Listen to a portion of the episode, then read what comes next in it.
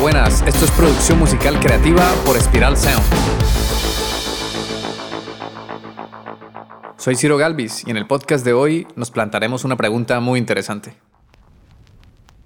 La música siempre ha creado una conexión muy poderosa en las personas con otras realidades, culturas y emociones. Con este podcast entenderás este arte a través de la producción musical, la ingeniería de sonido y la mezcla de audio. También te ayudaremos a desbloquear tu creatividad y a diseñar una estrategia para generar ingresos con la música y que puedas tomar decisiones más acertadas y profesionales durante la creación musical. Y bueno, la pregunta que vamos a hacernos es, ¿es valiosa la música? Antes de responder esta pregunta debemos entender el concepto de valor. La definición de diccionario se refiere al grado de utilidad o aptitud de las cosas para satisfacer las necesidades o proporcionar bienestar o deleite. ¿Cómo identificamos algo valioso? En este contexto podemos identificar algo valioso porque es capaz de aportarnos una experiencia significante e importante.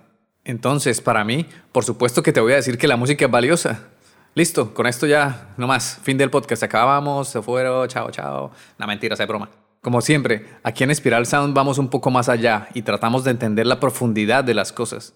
Pues bien, la música es valiosa por muchas razones. En primer lugar, la música es una forma de expresión artística que permite a los músicos y compositores transmitir sus emociones, pensamientos y experiencias a través de notas, armonías y melodías. Además, la música puede ser una forma de conectar a las personas, ya que puede crear un sentido de comunidad y pertenencia a través de la apreciación compartida de la música.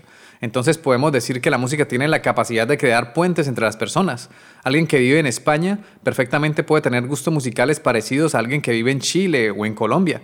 Y listo, ya tenemos temas interesantes de conversación, como por ejemplo los gustos musicales. Otro aspecto importante que le da valor a la música es el poder de mejorar el estado de ánimo y reducir el estrés, lo que puede tener efectos positivos en la salud mental y física. La música es una forma de terapia que te puede ayudar a sanar heridas del alma. Siempre recuerdo lo bien que me hace escuchar artistas como Jeff Buckley, con su voz angelical y sus canciones que parecen como si nos transportara a un lugar como el paraíso, o grupos como Radiohead, que tienen una forma de componer llena de colores y belleza, principalmente con el disco de In Rainbows. La música ha sido parte de la cultura humana desde hace miles de años. Las primeras formas de música fueron creadas por los antiguos pueblos de todo el mundo, utilizando instrumentos primitivos como tambores, flautas, cuernos, huesos de animales, mandíbulas de burros y hasta una totuma con piedritas dentro, que son unas maracas primitivas. A medida que la sociedad humana fue avanzando, también lo hizo la música, con la invención de nuevos instrumentos y la evolución en las técnicas de composición. O sea que si atravesamos la historia de la humanidad, siempre ha ido acompañada de su banda sonora. Siempre hemos vivido rodeados de música. Hasta los pueblos más alejados del mundo occidental han producido diferentes formas de música. Hasta en la propia naturaleza podemos encontrar música, con el canto de las aves y el sonido de las ballenas. Entonces, ¿es valiosa la música? Es tan valiosa que la queremos obtener a toda costa, incluso gratis, por no decir pirateada.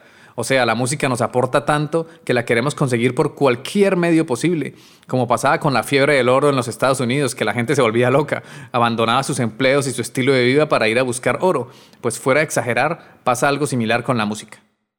Antes de que existieran los servicios de streaming como Spotify, Apple Music, YouTube, etc., nos volvíamos locos por tratar de descargar una canción de Internet. Recuerdo bien como por allá en el año 2004 yo tenía 15 años y conectado vía Internet ADSL, de esa conexión que si levantaban el teléfono se cortaba, que sonaba ñi.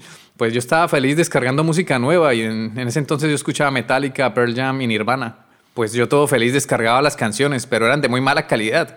Pero bueno, yo que iba a saber que estaban en un MP3 de 128 kilobits por segundo o menos, súper comprimidas y se perdía calidad de sonido. Para mi criterio sonaba genial, de verdad era una cosa de otro universo.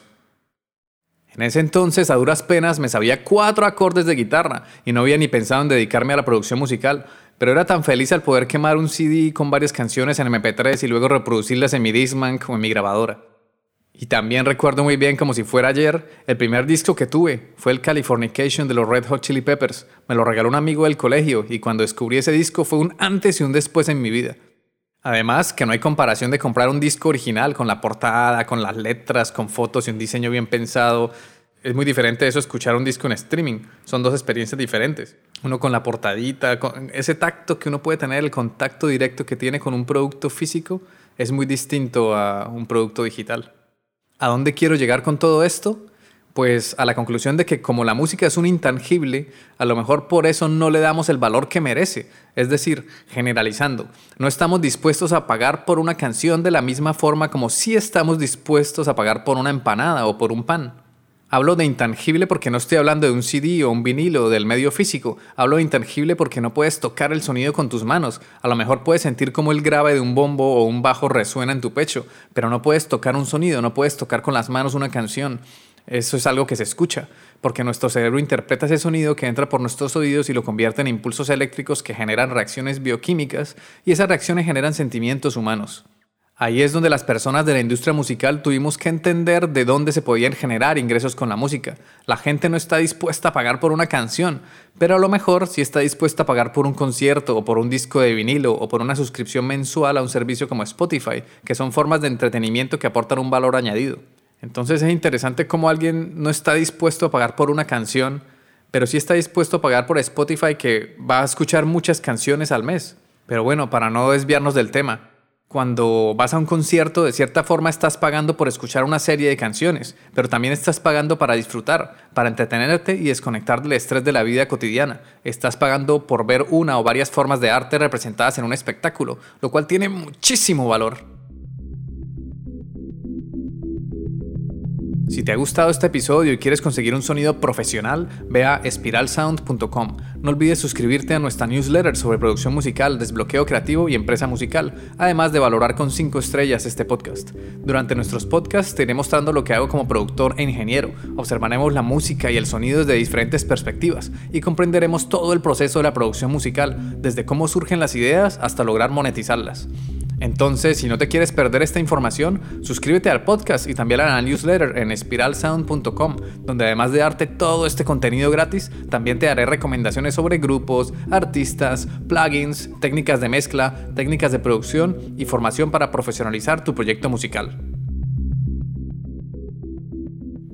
Volviendo a lo que estábamos hablando, quería plantearte otra pregunta. ¿Solo valoramos lo que podemos ver con nuestros ojos o tener en nuestras manos? Es decir, lo que es valioso para nosotros es, por ejemplo, un smartphone, una casa y un auto. De ser así, no tendría valor un abrazo de nuestra madre. ¿Cuánto vale un abrazo? ¿Cuánto vale un consejo? ¿Y una sonrisa? Y aquí ya se abren muchos frentes de preguntas diversas que se me ocurren, como por ejemplo, ¿tenemos que ponerle precio a todo? Pues sí, vivimos en un mundo que se rige por el dinero, donde el valor es igual a, a dinero. Ese es el rasero que se eligió. Ya te digo que no es el rasero con el que yo mido si algo es valioso o no. Para mí lo realmente valioso lo mido con la capacidad que tiene X de dejarme mejor como estaba antes. Entiéndase por X una canción, una bicicleta, el agua que bebo y etc. Como veníamos hablando, la música es ese intangible que nos acompaña durante toda nuestra vida. Las canciones son tan potentes que van asociadas a nuestros recuerdos y buenos momentos que hemos vivido. La música nos ayuda a ser mejores personas. La música nos ayuda en nuestros momentos más jodidos y nos celebra nuestros mejores recuerdos. La música no es de vida o muerte, pero te da calidad de vida. Y como todo arte, la música tiene un gran valor para la humanidad, un valor incalculable. Y como vivimos en esta sociedad basada en el dinero, pues entendemos que las personas dedicadas a producir arte tienen que cobrar por ello, tienen que generar ingresos que les permitan vivir sin sufrimiento en este planeta. Algo que me pone a mí muchas veces a pensar es que la ciencia puede explicar cómo surge la lágrima del ojo, pero el arte, la música, la poesía, la literatura, puede mostrar lo que se siente cuando lloras. De todo esto que estábamos hablando, pues mi opinión personal es que yo prefiero que exista un equilibrio. Formamos parte de un sistema mucho más grande que nosotros y sí, a mí también me gustaría transformarlo y que tenga mucha más prioridad la igualdad de derechos sociales, políticos y laborales que el dinero, pero la realidad es otra. Estamos en un mundo muy complejo, lleno de detalles que muchas veces ni nos damos cuenta al observarlo desde nuestro punto de vista subjetivo y personal. Entendiendo lo anterior, ok, pues estamos de acuerdo que es lo que hay. Me guste o no, vivimos en esta sociedad y si yo ofrezco valor a las personas, puedo cobrar por ello. Ahí es cuando entra nuestra ética profesional. Ahí la pregunta es, ¿voy a cobrar por todo? ¿Por cada milisegundo de mi tiempo haciendo lo que sea? Pues no, yo puedo elegir como músico independiente que al final terminamos siendo como una pyme, es decir, una pequeña y mediana empresa, pues ser músico independiente es elegir un negocio más, un trabajo más. Así como hay jardineros, abogados, ingenieros, panaderos y médicos, pues elegimos una profesión y elegimos qué tipo de productos o servicios cobramos y por cuáles otros no. Para mí esta vida se trata de aportar, de ayudar, de colaborar. Así hemos progresado toda la humanidad. Trabajando en conjunto construimos hospitales y escuelas y en conjunto podemos ayudar a fortalecer la industria musical. Para terminar, solo me queda darte las gracias por escucharnos y por compartir este episodio con músicos y artistas que quieren mejorar día a día, que quieren estar seguros del valor tan importante de esta profesión, que nunca olviden el motivo por el que entraron a participar de esta industria tan competitiva y exigente, pero a la vez tan satisfactoria y agradecida. No hay profesiones perfectas, no hay personas perfectas, pero justo eso es lo que nos hace humanos, y gracias a la música somos mejores humanos. Este podcast ha sido realizado en el estudio de Spiral Sound. Puedes escuchar todos los episodios en Spotify, iBox, Apple Podcast o en tu aplicación de podcast favorita. Encuentra contenido adicional en spiralsound.com. Te habla Ciro Galvis. Gracias por escucharnos, por dejar tus valoraciones de 5 estrellas y por compartir este contenido porque así ayudas a fortalecer la cultura.